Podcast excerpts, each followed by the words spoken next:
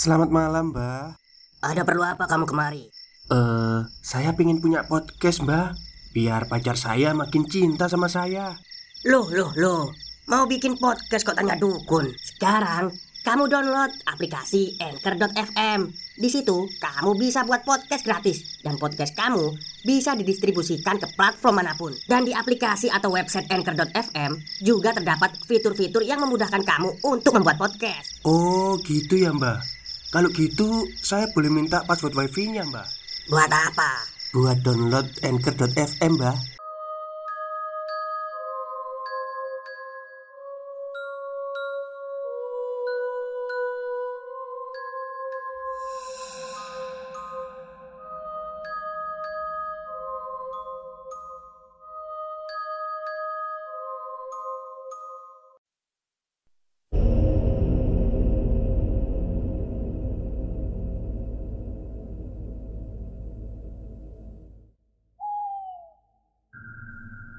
Assalamualaikum warahmatullahi wabarakatuh. Halo semuanya Jumpa lagi dengan saya Chow Sing Sing Kurator dari podcast Horror Night Story.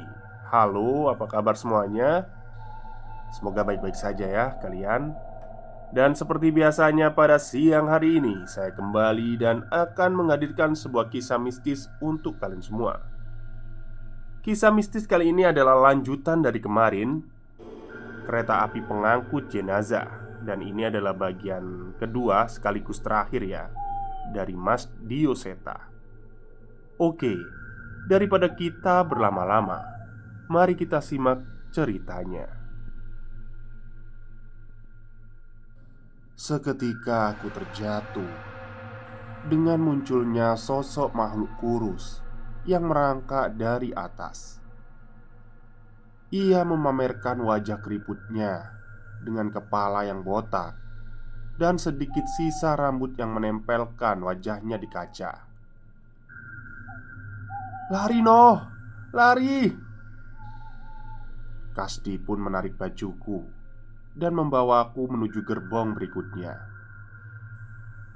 Setelah lima gerbong sebelumnya, aku tidak lagi berharap banyak dari gerbong ini. Terlebih, saat ini aku melihat semua jendela di gerbong ini terbuka, membiarkan angin dan hujan masuk ke dalam kereta. Hati-hati, di Sedari tadi gak ada gerbong yang beres, ucapku. Kasdi mengangguk sepertinya ia sangat sadar dengan hal itu. Hampir seluruh lantai di gerbong ini basah dengan air hujan yang masuk lewat jendela. Angin yang berhembus juga menimbulkan suara-suara aneh. "Noh, lihat ini!" Ucap Kasdi menunjukkan benda yang terdapat di kursi. Tas, bungkus makanan, plastik berisi barang, jaket, Benda-benda itu tertinggal dalam kondisi basah di kursi-kursi gerbong ini. "Maksudmu gimana, Di?" tanyaku. "Bukannya ini artinya tadi ada orang yang menempati gerbong ini?" ucap Kasdi. "Benar juga. Ini bukan barang-barang lama. Sisa-sisa makanan pun masih belum membusuk." Terus mereka pada ke mana? Tanyaku Kamu udah tahu kan aku bakal jawab apa? Iya sih Tapi siapa tahu kamu punya perkiraan. Kasdi menghela nafas. Sepertinya bukan tidak punya firasat. Kasdi hanya berharap firasatnya salah. Sambil berhati-hati kami berjalan melewati gerbong ini. Selama berjalan, sepertinya aku sedikit membaca firasat Kasdi.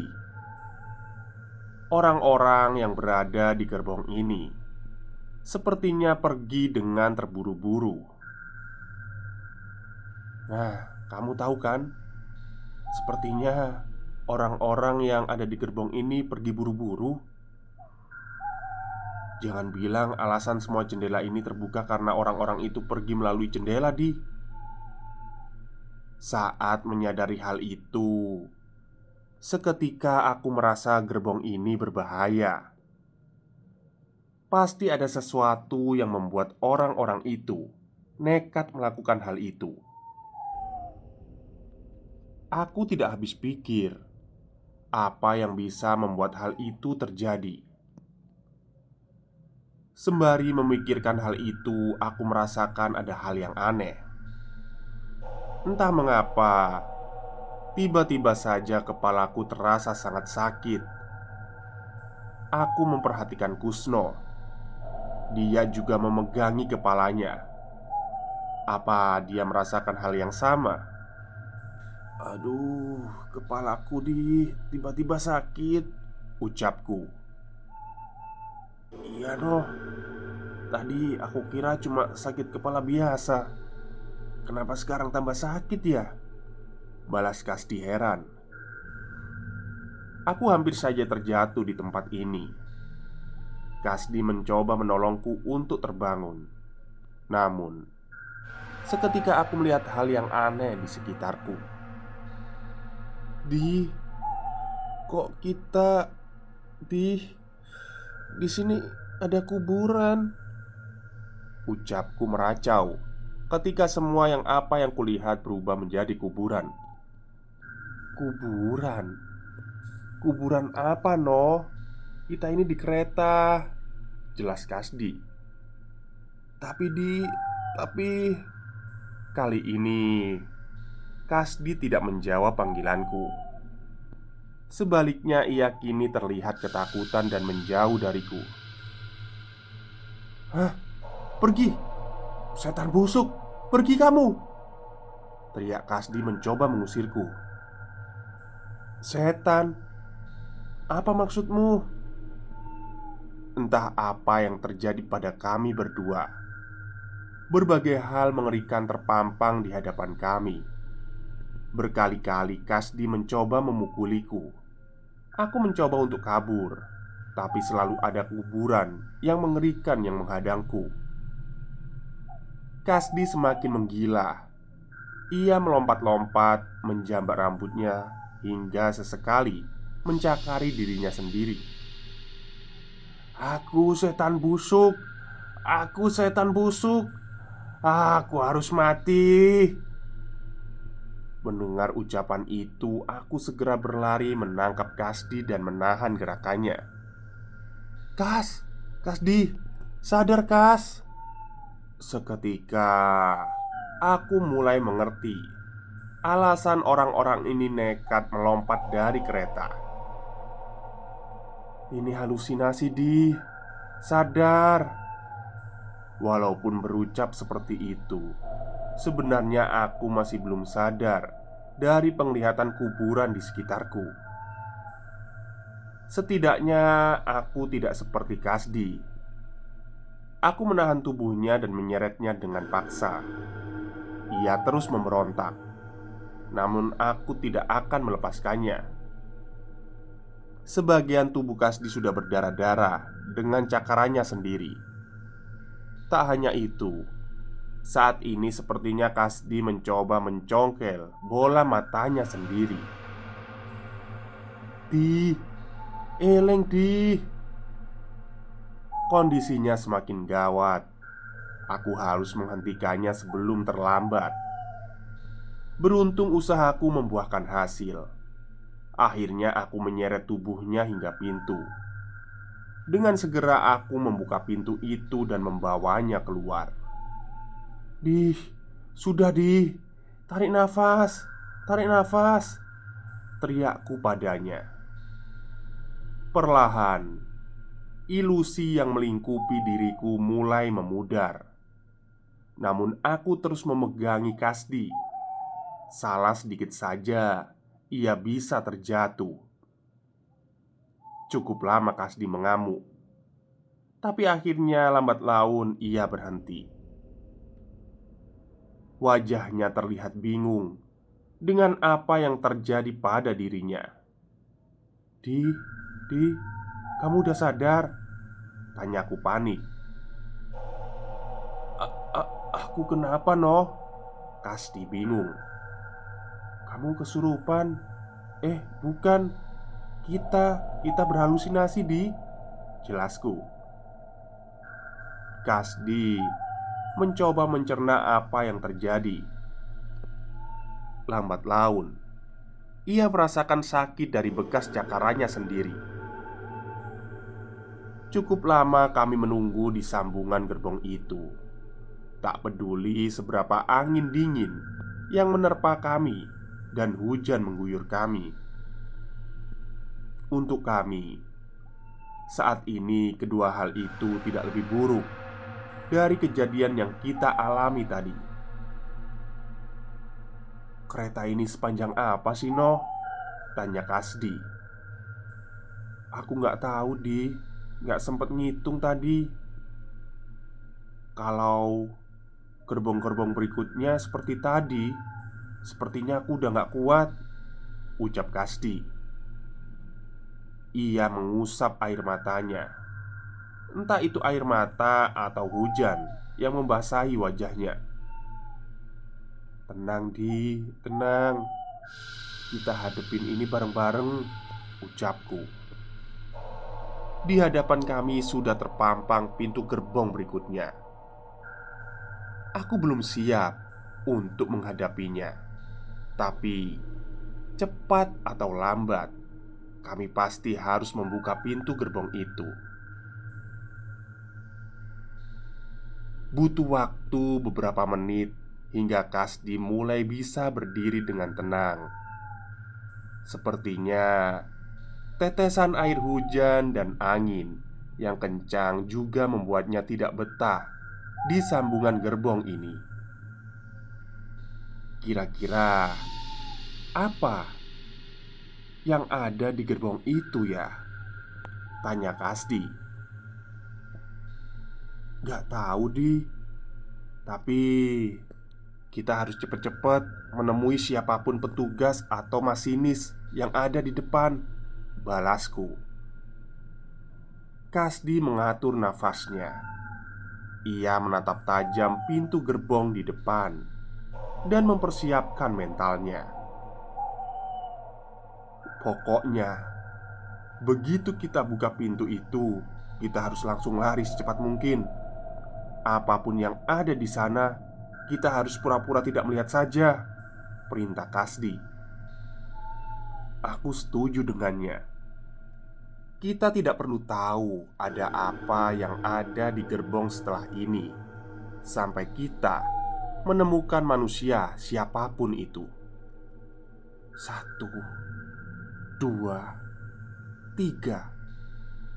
Aku membuka pintu Sementara Kasdi berlari duluan. Aku segera menyusul mengikutinya. Brak! Seketika Kasdi menabrak sebuah tembok Yang membuatku juga terjatuh menabraknya. Aduh, asem. Opo iki? Ucap Kasdi. Gimana toh? Kok malah nabrak? Balasku. Kasdi meraba-raba tembok di depannya Ia pun menemukan jalan dari sisi sebelahnya. Asem. Gerbong makan noh. Penyok hidungku. Stop stop. Kita break sebentar. Jadi gimana? Kalian pengen punya podcast seperti saya? Jangan pakai dukun. Pakai anchor. Download sekarang juga. Gratis Aku menepuk dahiku Kami sama sekali tidak menyangka Akan gerbong berikutnya adalah gerbong makan Ya udah, hati-hati, nggak usah peduliin apa pun, ucapku. Kasdi setuju. Dalam kegelapan kami berusaha mencari jalan untuk lekas meninggalkan gerbong ini. Ada makanan gak ya? Tanya Kasdi tiba-tiba. Kamu lapar? Udah jangan aneh-aneh. Ini kereta nggak beres. Balasku. Kami berjalan melalui beberapa meja dan kursi yang berhadap-hadapan. Sebenarnya kami merasa tidak ada hal aneh di tempat ini. Namun kami melihat segelas kopi yang masih hangat tersaji di salah satu meja. "Kopi, noh, kopi. Masih anget," ucap Kasdi. "Berarti tadi ada orang di sini," balasku. Kasdi mengangguk. Kami pun merubah rencana kami dan mencari orang itu. Permisi, Mas, Mbak, siapa pun, ada orang di sini. Kami mencari perlahan ke setiap meja dan bangku di bawahnya, namun tidak ada petunjuk apa pun. Tidak menyerah, aku pun melompat ke dalam meja bar tempat yang membatasi petugas restorasi dan penumpang. Aku mengecek ke kolong meja hingga kerak yang ada di dalamnya. Awalnya aku pikir tidak akan menemukan apa-apa, tapi saat sampai di lemari penyimpanan belakang, tiba-tiba terdengar suara ketukan yang sepertinya tidak disengaja. Aku membuka lemari itu, dan benar saja ada orang di sana. "Di, di, sini, di, ada orang." Kasdi segera melompati meja dan menghampiriku. "Dia masih hidup, noh?" tanya Kasdi. Aku mencoba mendekatinya dan beberapa kali menggoyangkan tubuhnya. Mas, mas, bangun mas Ucapku Aku memeriksa masih ada nafas di tubuh orang itu Dan mencoba membangunkannya lagi Permisi mas Bangun Bangun Dengan perlahan Tiba-tiba orang itu membuka mata dan mencoba mengenali kami Siapa kalian? Kenapa kalian ada di sini? Tanya orang itu. Aku dan Kasdi saling menatap. Kami sedikit bernafas lega ketika tahu masih ada satu manusia lagi di kereta ini. Masnya petugas kan? Tolong mas, kita mau pergi dari kereta ini. Bukan kereta biasa kan ini? Kasdi langsung bertanya secara frontal. Orang itu mencoba berdiri dan mendekati kami. Namun sepertinya ia gagal. Wajahnya terlihat frustasi, seolah sudah tahu kondisinya. Ah, kalian seharusnya nggak ada di kereta ini, ujar orang itu. iya mas, makanya kita kita ingin pergi dari sini. Balasku tergagap Terlambat Kereta ini hanya berhenti di satu stasiun tua Setelahnya Kereta ini akan berjalan terus Melalui jalur khusus Ucap orang itu Jalur khusus? Maksudnya mas? Harusnya kalian sudah tahu kan Apa yang dibawa kereta ini?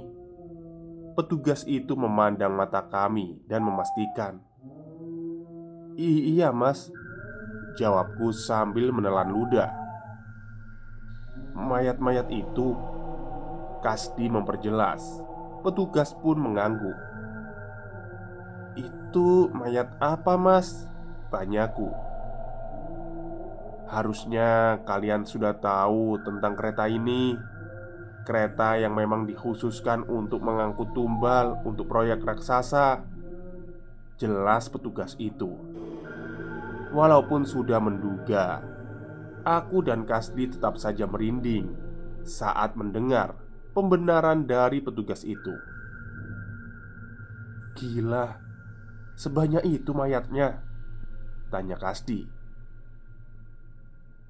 Tidak hanya mayat mereka yang masih hidup juga sengaja dijebak, diracun agar mati di kereta ini untuk menggenapi. Mendengar ucapan itu, kami pun mulai emosi. Berarti bisa saja penumpang-penumpang gerbong yang tadi sebelumnya masih hidup. Brengsek. Siapa orang biadab yang tega melakukan hal ini? Ucap Kasdi dengan penuh emosi. I itu saya balas petugas itu. Sontak aku dan Kasdi kaget. Mas, Mas yang membawa mayat dan menghabisi penumpang tadi? Tanyaku. Petugas itu mengangguk pelan. Brengsek. Untuk apa ini semua? Kasdi menarik kerah petugas itu dan melemparnya keluar. Aku berusaha menahan tubuh Kasdi. Aku pun terbakar emosi. Tapi saat ini rasa takut tidak bisa lolos. Dari kereta ini lebih membuatku takut. Sabar, Di, sabar. Dia satu-satunya orang yang mungkin bisa membantu kita selamat, ucapku. Petugas itu pun mencoba untuk berdiri tapi aneh, ia sama sekali tidak bisa mengangkat tubuhnya. Dah, masnya sendiri kenapa bisa begini? Tanyaku.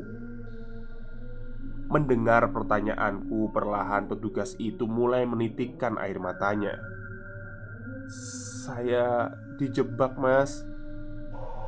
Maksud masnya?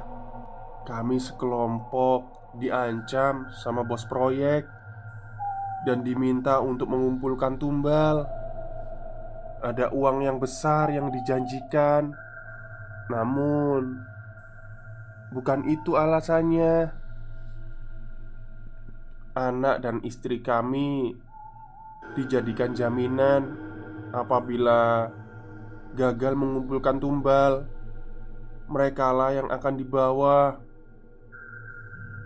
Maksudnya, Bila tidak ada yang mengumpulkan tumbal Anak istri masnya dan yang lain yang akan dikorbankan gitu? Tanyaku Petugas itu mengangguk. Terus Kenapa masnya masih di sini? Tanya Kasdi.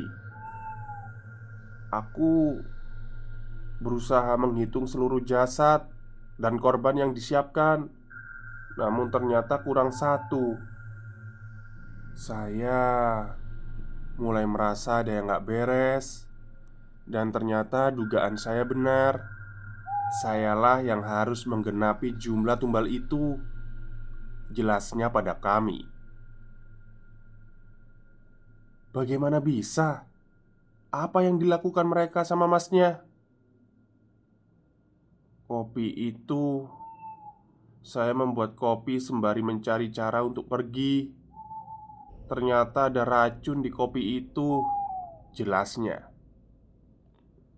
Seandainya bukan dari kopi itu Pasti ada cara lain yang dilakukan untuk membunuh saya. Kasdi menatapku. Kami menoleh kembali ke arah gelas kopi Yang seharusnya sekarang mulai mendingin. Pergilah. Kalau kereta ini sudah sampai tujuan Kalian gak mungkin selamat. Sekarang cepat pergi. Dari tadi Memang itu tujuan kami. Tapi gimana caranya mas? Tanyaku Rem darurat di setiap gerbong sudah rusak. Dari 13 gerbong yang ada hanya gerbong paling depan Yang memiliki rem darurat Ucap petugas itu. 13 gerbong Berarti masih setengah perjalanan lagi? Balasku. Kami mengalami berbagai kejadian di gerbong sebelumnya mas. Apa gerbong berikutnya juga sama Atau malah lebih parah? Tanya Kasdi. Wajah petugas itu terlihat bingung. Kejadian? Seharusnya hanya ada jasad dan orang baru saja yang meninggal mas. Ucap petugas itu Aku berpikir, mungkin saja benar kejadian-kejadian sebelumnya adalah halusinasi atas rasa takut kami setelah melihat mayat sebanyak itu. Hah, ya sudah, Mas. Ada apa aja di gerbong berikutnya? Tanyaku mempercepat Seharusnya hanya ada jasad manusia yang terjebak Sebagian diracun dengan gas Sebagian lagi memang tidak bernyawa. Tapi Ucapan petugas itu tertahan. Tapi apa mas? E, di barisan gerbong berikutnya mungkin ada seorang ne Belum sempat menyelesaikan kata-katanya. Tiba-tiba ia terbatuk dan memuntahkan darah dari mulutnya. Mas, mas, masnya kenapa? Ucap Kasti panik. Sayangnya Petugas itu terus-terusan batuk Darahnya bermuncratan ke dinding-dinding kereta. Tak ada sepatah kata pun kata yang keluar Hingga ia terbaring tidak bergerak. Aku yang panik Mengecek nafas dan detak jantungnya. Mati di Dia mati Kataku Ah Kasdi menggoyangkan tubuh petugas itu dan memastikan, namun petugas itu benar-benar tidak bergerak. Kami melampiaskan kekesalan sesaat dengan memukul dinding kereta.